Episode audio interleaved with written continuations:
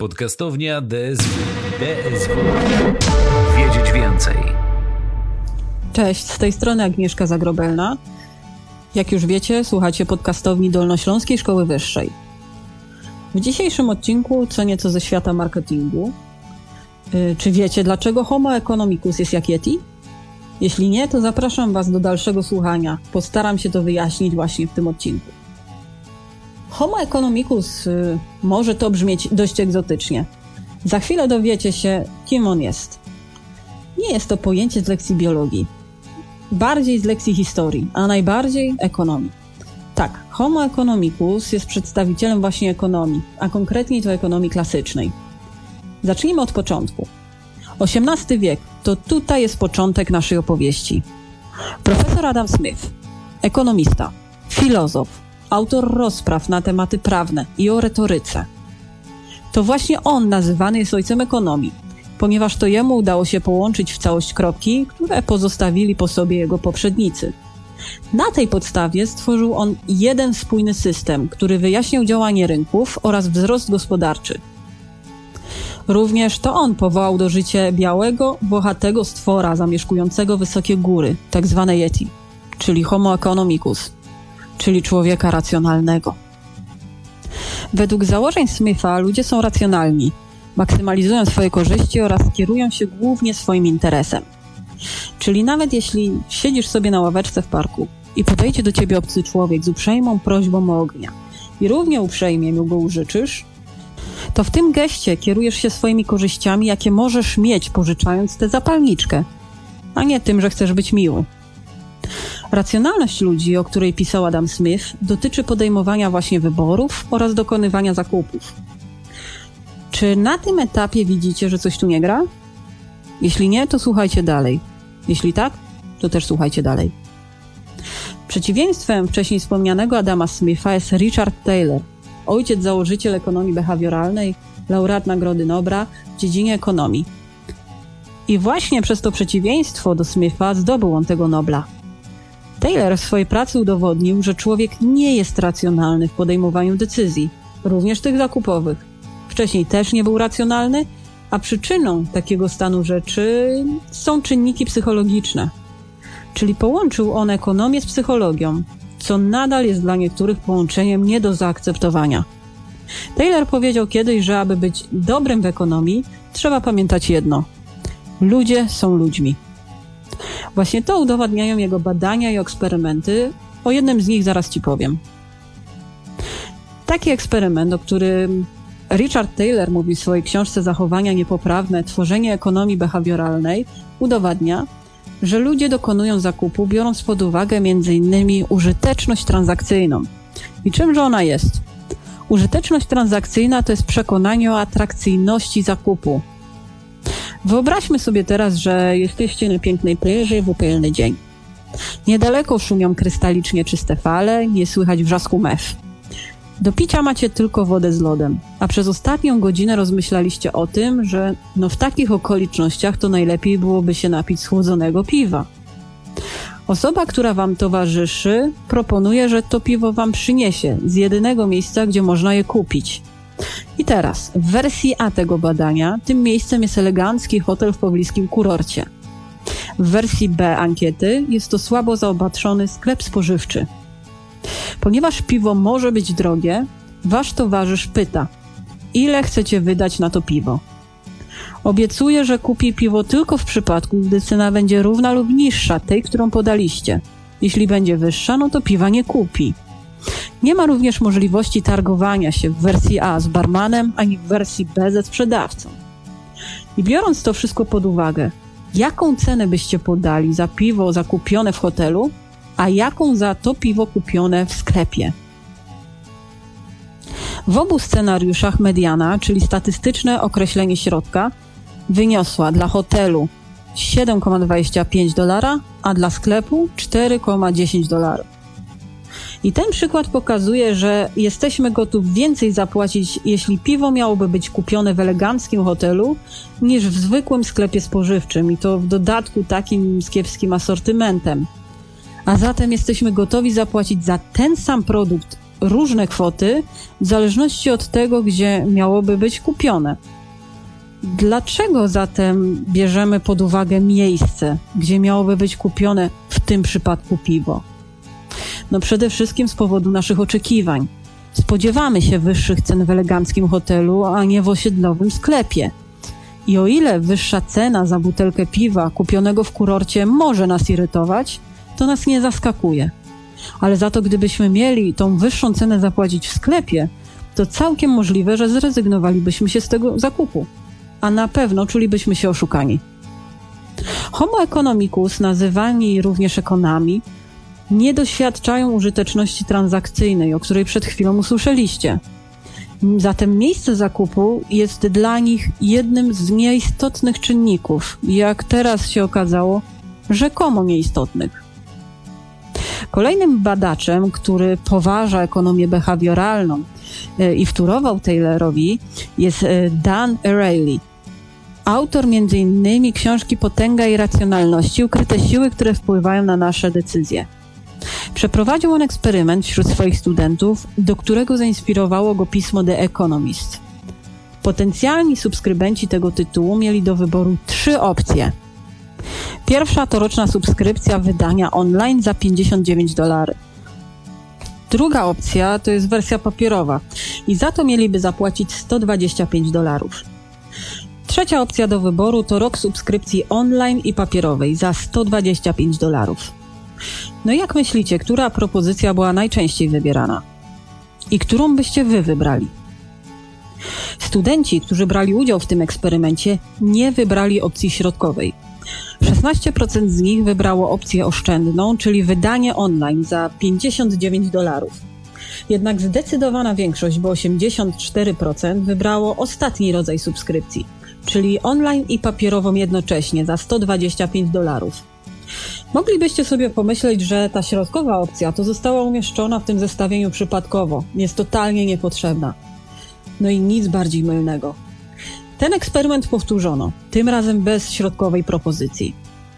I w tej wersji badania 68% studentów wybrało opcję A wydanie online za 59 dolarów, a 32% wybrało opcję podwójną, czyli tę, która przed chwilą przecież wygrała czy teraz widzicie, czemu służyła ta opcja środkowa, która na pozór była przypadkowa? Ona właśnie była punktem odniesienia i do niego studenci porównywali propozycje i opcje, które mieli do wyboru. Jak to się mawia, do trzech razy sztuka. Dlatego pozwólcie, że podam Wam teraz trzeci przykład tego, że Homo economicus jest jak Yeti. Każdy o nich słyszał, ale nikt nie widział. Kolejny eksperyment, o którym chcę Wam opowiedzieć, dotyczy wywoływania w odbiorcy emocji po to, aby dokonał on takiej decyzji, jaka została dla niego przewidziana przez twórców, w tym przypadku badania, o którym zaraz usłyszysz. Mita Sujan i Kristen Passyn to badacze, którzy szukali sposobu na promowanie stosowania filtrów przeciwsłonecznych. Czyli wiecie, to są te takie kremy, które są bardzo popularne, zwłaszcza latem. Badacze szukali emocji, która zmotywowałaby konsumentów do zakupu właśnie takich kremów oraz oczywiście do ich użytkowania. W pierwszym scenariuszu badania emocją, na którą postawili, był strach, lęk przed zachorowaniem na raka skóry. I mogłoby się wydawać, że jeśli człowiek się czegoś boi, to zrobi wszystko, aby ten lęk zminimalizować. Jednak tym razem tak to nie zadziałało. Dlaczego? Ponieważ strach nie pomoże w tym przypadku w zmianie nawyku, on nie zainspiruje ludzi, aby zmienili swoje postępowanie, a już na pewno nie, żeby się tego trzymali. No przecież na paczkach papierosów y, mamy napisane, że powodują raka, możemy oślepnąć, możemy zachorować na raka i inne straszne choroby. No i co? No pokażcie mi osobę, która dzięki tym komunikatom rzuciła palenie. No właśnie. Ale wracając do naszego badania. Powstał drugi scenariusz, którego emocją przewodnią było poczucie winy. Naukowcy sprawili, że badani wyobrazili sobie, co czuliby ich bliscy i rodzina, gdyby stracili ich z powodu raka skóry. Poczucie winy połączyło się tutaj z poczuciem odpowiedzialności za siebie, co z kolei było tą motywacją, dzięki której ludzie zmienili swoje zachowanie i się tego trzymali. A zatem, czy to oznacza, że strach jest nieskuteczną emocją we, we wpływaniu na decyzję? No, oczywiście nie. Jest on bardzo często wykorzystywanym motywem, na przykład w marketingu politycznym, no ale o tym może innym razem. Kolejne badanie, o którym Wam powiem, mówi o tym, że bez emocji nie ma decyzji. Niezależnie jak bardzo racjonalna wydaje się być nasza decyzja, zawsze będzie w niej szczypta emocji. Dlaczego? Ponieważ tak właśnie działa nasz mózg. Wbrew pozorom, emocje nie są pojęciem przeciwstawnym dla logiki. I udowodnił to neurolog Antonio Damasio podczas leczenia swojego pacjenta chorego na raka mózgu. Elliot, bo tak miał na imię ten pacjent, został szczęśliwie zoperowany i wyzdrowiał. Jednak wraz z guzem usunięto mu sporą część płata czołowego kory mózgowej. Po operacji okazało się, że zachował on pełną sprawność intelektualną. Mógł wykonać analizę logiczną, która przecież według ekonów jest jednym z najważniejszych czynników, dzięki któremu podejmowane są przez nas decyzje. A zatem z pozoru Elliot przed operacją był tym samym Elliotem co po operacji, tyle że teraz bez guza. No niestety, to było bardzo mylne wrażenie. Wraz z usunięciem części mózgu pozbawiono go możliwości odczuwania emocji, co rzutowało na jego dalsze życie. Został on rozwodnikiem, do tego bezrobotnym. Każde jego przedsięwzięcie biznesowe kończyło się klęską. Z pozoru proste czynności, takie jak na przykład wybór daty spotkania spośród kilku możliwych, kończyło się analizą każdej możliwej opcji.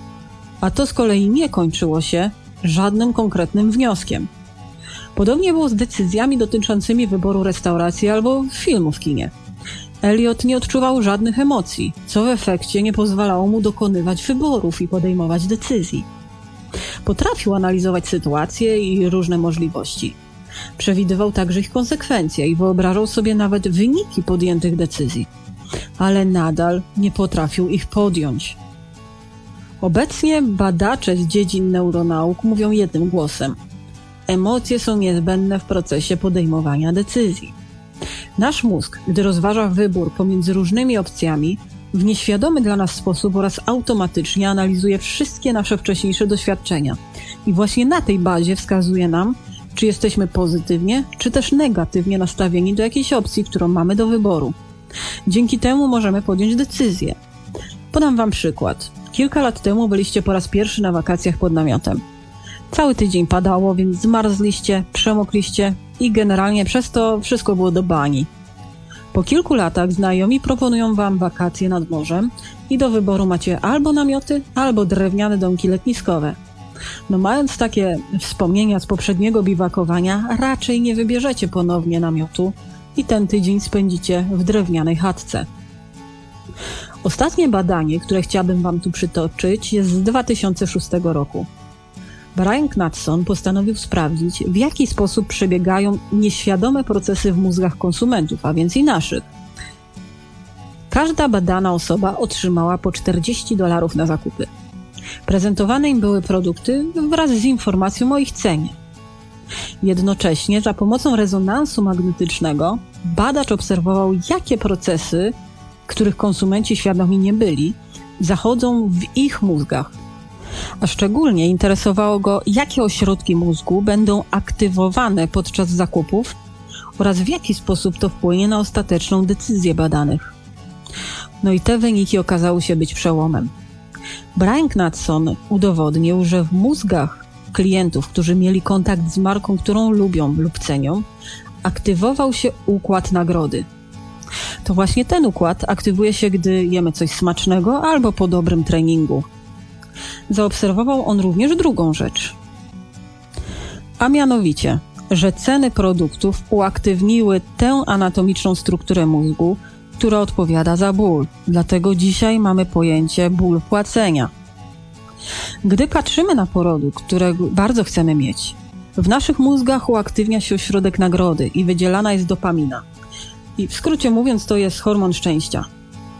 Jednak sprowadza nas na ziemię spojrzenie na cenę która wywołuje w nas ból i negatywne odczucia. I o co, oto jest cały teraz ten ambaras, że im większa jest postrzegana przez nas nagroda, tym większe jest prawdopodobieństwo, że dokonamy zakupu. A zwłaszcza jeśli jednocześnie ośrodek bólu nie jest aktywowany albo nie jest aktywowany zbyt mocno. I tutaj właśnie działa marketing i ma różne swoje sposoby na to, aby ten ból u nas zmniejszać a aktywizować ten ośrodek nagrody.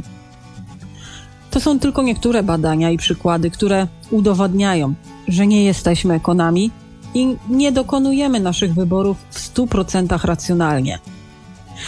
Pamiętajcie także, że odwieczna walka emocji z logiką to już dawno została zakończona i teraz one grają w jednej drużynie. Dziękuję Wam za wysłuchanie tego odcinka. Teraz już wiecie, dlaczego Homo economicus jest jak Yeti. No i że nie jesteśmy racjonalni tak bardzo, jakbyśmy chcieli być. Projekt Strefa Podcastów DSW współfinansowany jest ze środków Ministerstwa Edukacji i Nauki w ramach programu Społeczna Odpowiedzialność Nauki na podstawie umowy z dnia 10 grudnia 2021 roku.